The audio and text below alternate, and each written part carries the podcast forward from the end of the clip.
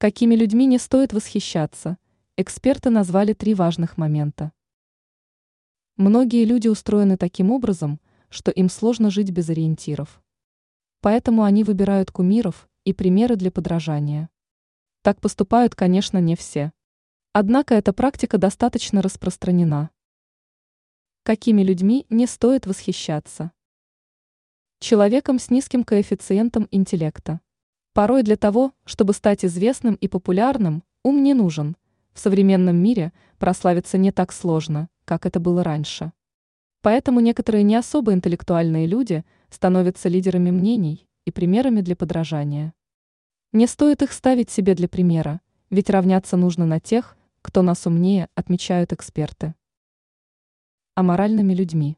Некоторые восхищаются людьми без выдающихся моральных качеств, попадая под их мрачное обаяние и харизму. Поэтому кто-то начинает подражать отрицательным персонажам из кино или книг. Но это неправильно. В аморальных людях нет ничего выдающегося, поэтому восхищаться нечем.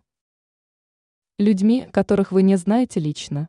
Сложно понять человека, который искренне восхищается кем-то, кого не знает лично.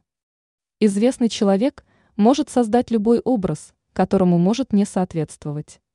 Поэтому лучше работать над собой для того, чтобы стать человеком, на которого будут равняться ваши дети. Ранее мы рассказывали о том, почему никто не любит жадных людей.